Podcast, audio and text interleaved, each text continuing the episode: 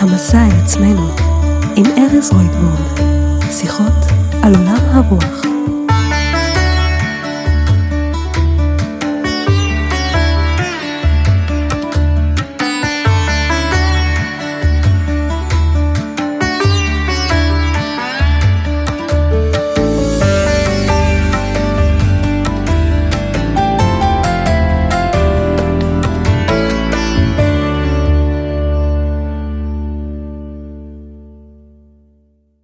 השאלה הראשונה מאז שהתחלתי להיכנס לעולם הרוח וההתפתחות האישית, אני מרגישה הרבה יותר מחוברת לעצמי. אבל בו זמנית, אני מרגישה שאני פחות מתחברת לדרך הרגילה של החברה. ללשבת עם אנשים ורק לעשן, לשתות אלכוהול כל הלילה. האנרגיות האלה כבר פחות מדברות אליי. האם זה נורמלי? ומה אתה ממליץ? שואלת מעיין. ככל שאנחנו נכנסים לעולם הרוח ומתחילים לחוות את השינוי הפנימי שהשינוי הזה מביא, האנרגיות שלנו מתחילות להשתנות. וככל שהאנרגיות שלנו מתחילות להשתנות, זה מביא ברכה עצומה. יחד עם זאת, בשביל שמשהו חדש ייפתח, דברים שכבר לא משרתים אותנו צריכים להשתחרר. כשאנחנו נפתחים לכל הברכות האלה, כשאנחנו נעשים יותר שלווים, יותר מאושרים, האנרגיה שלנו מתחילה להתרחב. מה שאנחנו נשים לב זה שאנרגיה מושכת אנרגיה, דומה מושך דומה. אם פעם היו אנשים שהתחברנו אליהם, נמשכנו אליהם, מאנרגיה מאוד מאוד מסוימת, עכשיו מה שקורה, כשהאנרגיה שלנו משתנה, אותה אנרגיה כבר לא תואמת לחלק מהאנשים שסבבנו. יכול להיות שהיינו עושים דברים מסוימים, כמו לשבת בברים כל הלילה, לדבר על דברים שלא באמת מעניינים אותנו, לשתות, לעשן, להעביר את הזמן. והיום יש בנו משהו שמחובר ליותר אותנטיות, ליותר אמת, למשהו שיותר מזין את האנרגיות החדשות.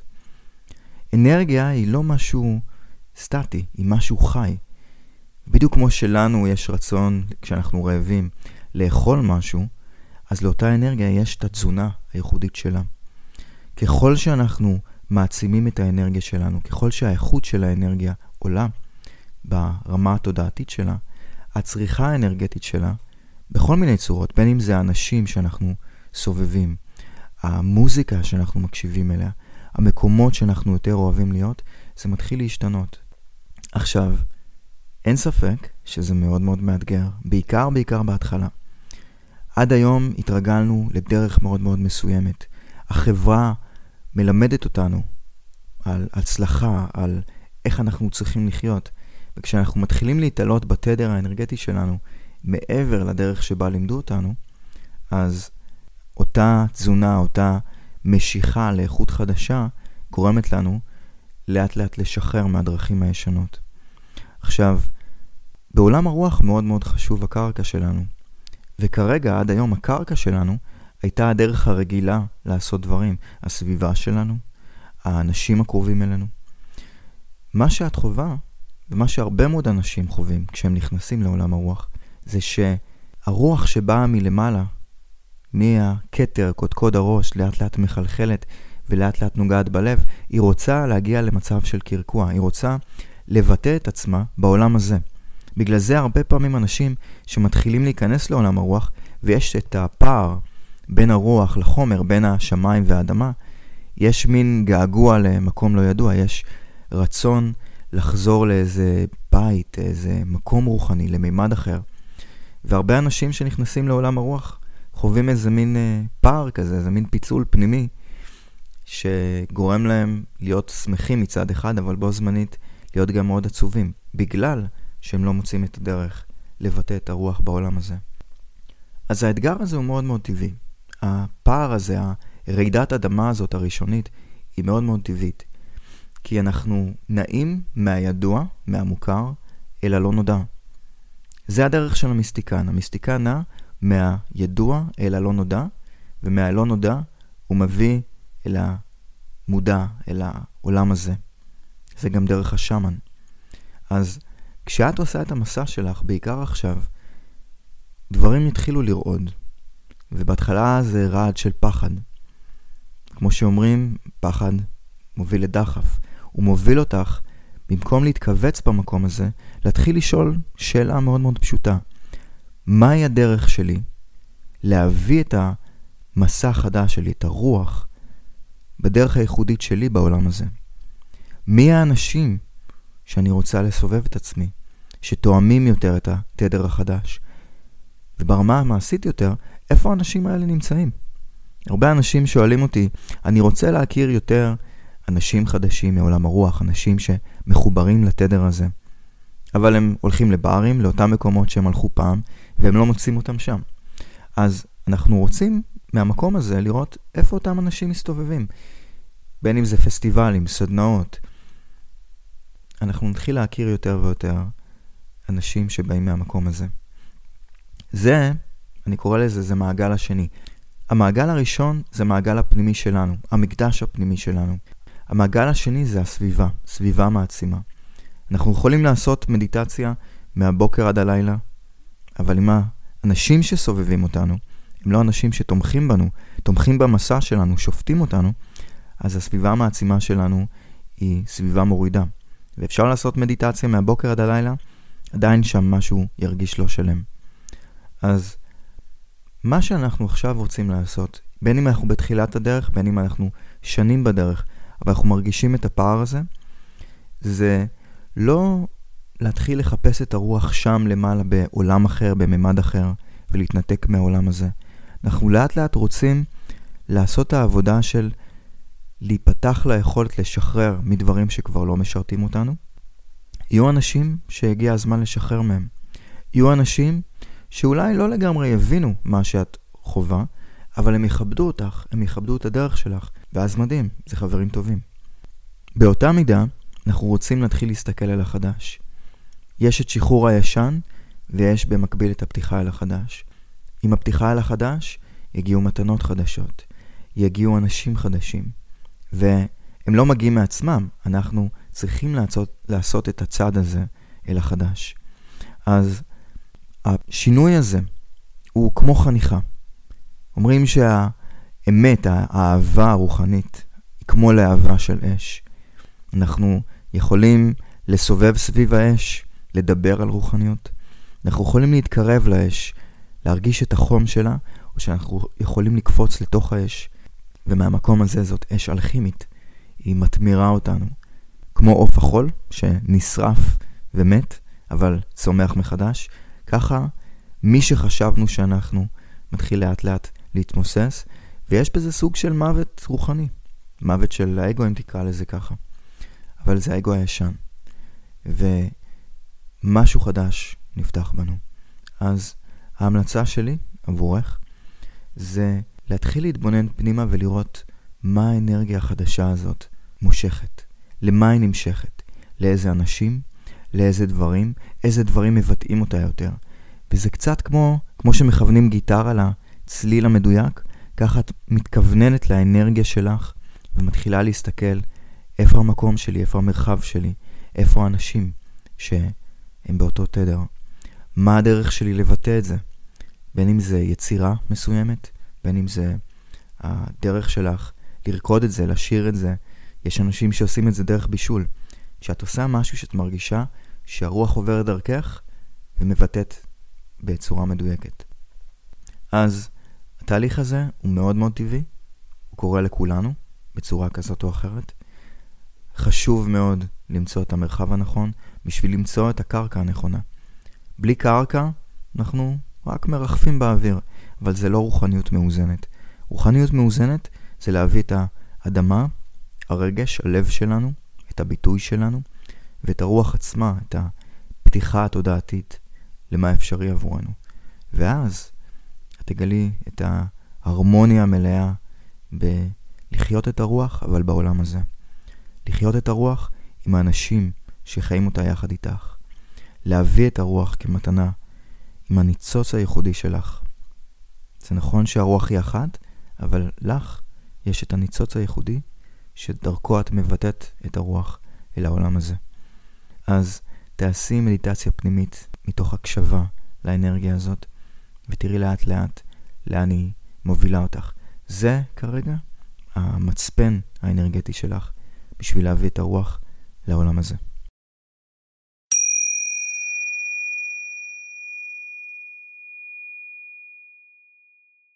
השאלה השנייה אני שמה לב שבהרבה דברים שאתה כותב, אתה צוחק על הרבה דברים בעולם הרוח. מה המטרה בזה? שואלת יעל. הרבה מאיתנו, כשאנחנו נפתחים לעולם הרוח, בעיקר בתחילת הדרך, זה דרך ספרים, זה דרך מורים שונים שאנחנו רואים, ורוב השפה בעולם הרוח היא מאוד מאוד רצינית. אנחנו שומעים על מצבי תודעה שונים, על איכויות שונות, מושגים מאוד מאוד גבוהים, הערה, כולנו אחד. ואין ספק שככל שאנחנו קוראים על זה, זה נותן לנו תחושה של התרחבות מאוד מאוד גדולה. זה נותן לנו תחושה שיש משהו בעולם הזה מעבר למוכר, מעבר למה שאנחנו רואים בסביבה שלנו. וזה עושה לנו תחושה מדהימה. מה שקורה הוא שבאותו רגע אנחנו מתחילים להרגיש פער בין המקום שבו אנחנו נמצאים עכשיו לבין המקום שבו אנחנו רוצים להיות, אותו מקום שאנחנו קוראים עליו. ואז נשאלת השאלה, איך אנחנו יכולים להתחיל להביא את כל הדברים המדהימים האלה שאנחנו קוראים עליהם. ואז אנחנו מסתכלים על אותם אנשים שאנחנו מרגישים או בטוחים שכבר השיגו את הדברים האלה. אז אנחנו פותחים יוטיוב, אנחנו מסתכלים על גורואים שונים ומורים שונים, וכולם מדברים במקום מאוד מאוד גבוה, מקום מאוד מאוד מאוד רציני. אנחנו הולכים לסדנאות שונות, ואומרים לנו להתלבש בלבן, וכולם נורא מחייכים, וכולם נורא מאושרים. ובפועל מה שקורה הוא שאנחנו מסתכלים החוצה, ונראה לנו שלאותם אנשים הכל נורא נורא מושלם. שהם מעל איזשהו משהו. ואם אנחנו מסתכלים פנימה בתוך עצמנו, אנחנו רואים ש... נכון, עשינו מדיטציה כמה וכמה פעמים, אבל הכעס עדיין שם, העצב עדיין שם. והם נראה שהם נורא נורא מאושרים, נורא נורא שמחים, אז כנראה שאנחנו צריכים לעשות איזה צעד נוסף. ומה שקורה, כי אנחנו בני אדם, אנחנו יצור חברתי והישרדותי, אז אנחנו מתחילים להתלבש בלבן, ומגיעים לאותם אירועים, ומתחילים לחייך יותר, ולאט לאט, אני קורא לזה אפקט המסעדת אכול כפי יכולתך. אתם יושבים באותה מסעדה וכולם אוכלים עוד ועוד ועוד, ובפועל אחרי מנה אחת אתם הייתם לגמרי שבעים. אבל משהו בתנועה הזאת, באנרגיה הזאת, גורם לכם לאכול עוד ועוד ועוד, כי זה, שילמתם על זה פעם אחת וזה בחינם. וזה מה שכולם עושים. אז אותו דבר בעולם הרוח, ובכל דבר. כשקבוצה גדולה מתחילה לעשות משהו, אנחנו רוצים להרגיש חלק ממנה. ויש בזה משהו מאוד ממכר, כי כשקבוצה גדולה עושה משהו, העוצמה של זה מתחזקת. עכשיו, במובן המדיטטיבי, זה באמת מדהים, זה מעצים אותנו. אבל כשנוצר בנו הפער הזה, שאנחנו צריכים להיות כמו אותם גורואים, כמו אותם מורים, כמו אותם אנשים בסדנאות, בפסטיבלים שאנחנו רואים, מתחיל להיווצר בנו פער שיש אותנו הרוחני, המושלם, השלם, אבל יש גם אותנו שלא הכל תמיד טוב, ולא תמיד אנחנו שמחים, ולפעמים אנחנו עצובים וכועסים, אבל זה לא תואם את הלבוש הלבן הזה, ואת הדבר רוח, רוחני המושלם הזה.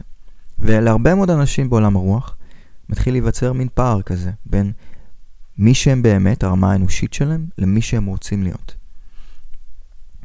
עכשיו, זה טוב שיש לנו שאיפה, שיש לנו רצון אה, להיפתח למשהו שהוא רחב יותר מאיתנו. זה דבר מדהים. זה נותן לנו את הרצון לגדול. אבל חשוב לעשות את זה במקביל ובהרמוניה עם מי שאנחנו היום. לא להדחיק את מי שאנחנו. ובמקום הזה אני מדבר על רוחניות שהיא הרבה יותר אנושית. היא הרבה יותר כאן, בקרקע. והדרך, אחד מהדרכים לעשות את זה, זה דרך הומור. הומור מזכיר לנו את האנושיות שלנו. כשאנחנו נורא לוקחים דברים בצורה רצינית, מה קורה לנו? אנחנו מתכווצים. כשאנחנו צוחקים, כשהלב צוחק, אז אנחנו נפתחים, אנחנו מתרחבים, אנחנו לוקחים את עצמנו ודברים שתפסנו כנורא נורא רציניים, בפחות רצינות, ביותר קלילות.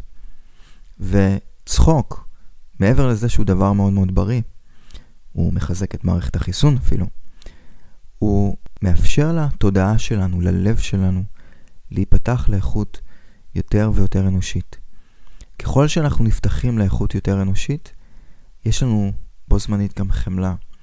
אנחנו מסתכלים על העצב שלנו, אנחנו מסתכלים על הכעס שלנו, אנחנו מסתכלים על כל הדברים שקיימים בנו ממקום קצת יותר מכיל, אנושי, שמבין שאנחנו לא איזה גורו אללה בבאללה שם, באיזה הר שהכל מושלם אצלו. ואני פגשתי גורואים, ואני מכיר מורים שונים.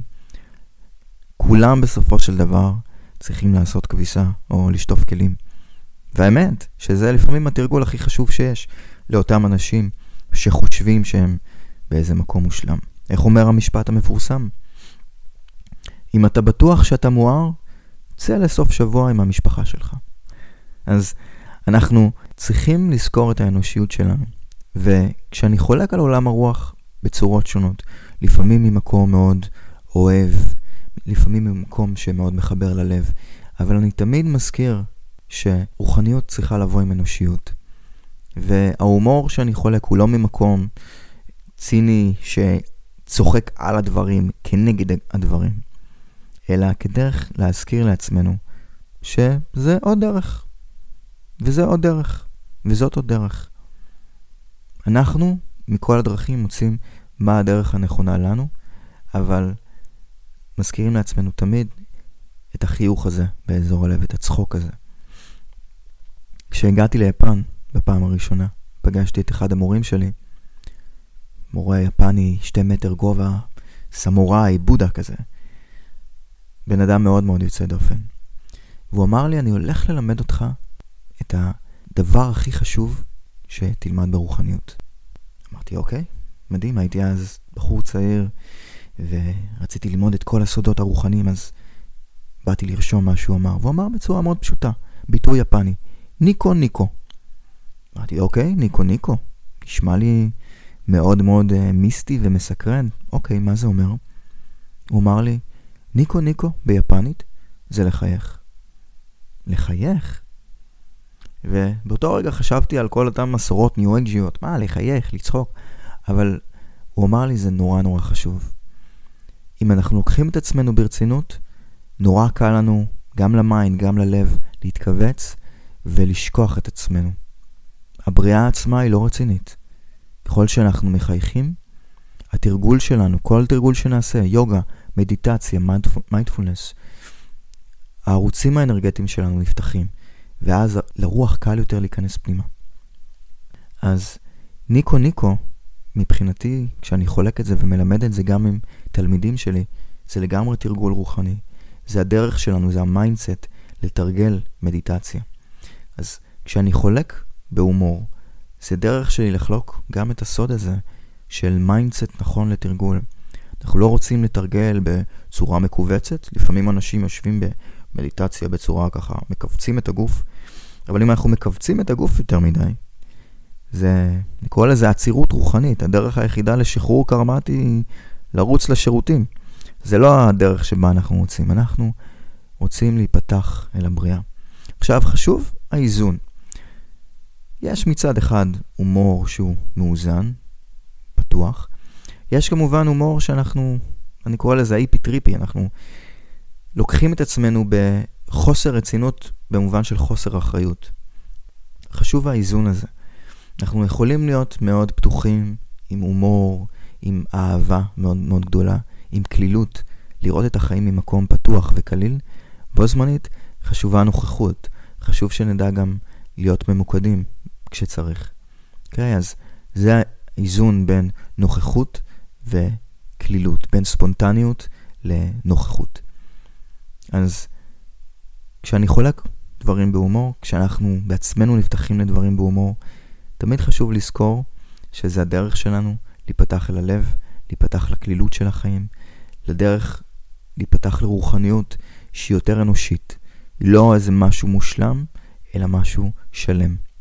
אז ההמלצה שלי, מעבר לדברים שאני חולק, שנועדו לשחרר אותנו מהאובר רצינות הזאת של עולם הרוח, ולהזכיר לנו שאף אחד לא באמת של... מושלם, אלא אנחנו בדרך נפתחים אל השלם שכבר קיים, ולהביא את התרגול הזה למדיטציה שלנו.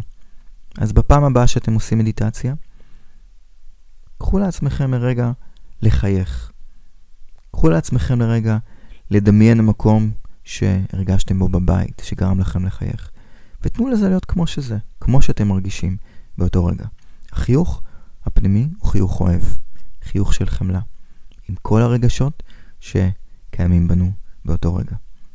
אז זה הסוד של החיוך הפנימי, של רוחניות פראית, כמו שאני קורא לה, של דרך אנושית ושל הומור וצחוק כדרך בלתי נפרדת מהמסע שלנו. המסע אל עצמנו עם ארז רויטבורג, שיחות על עולם הרוח.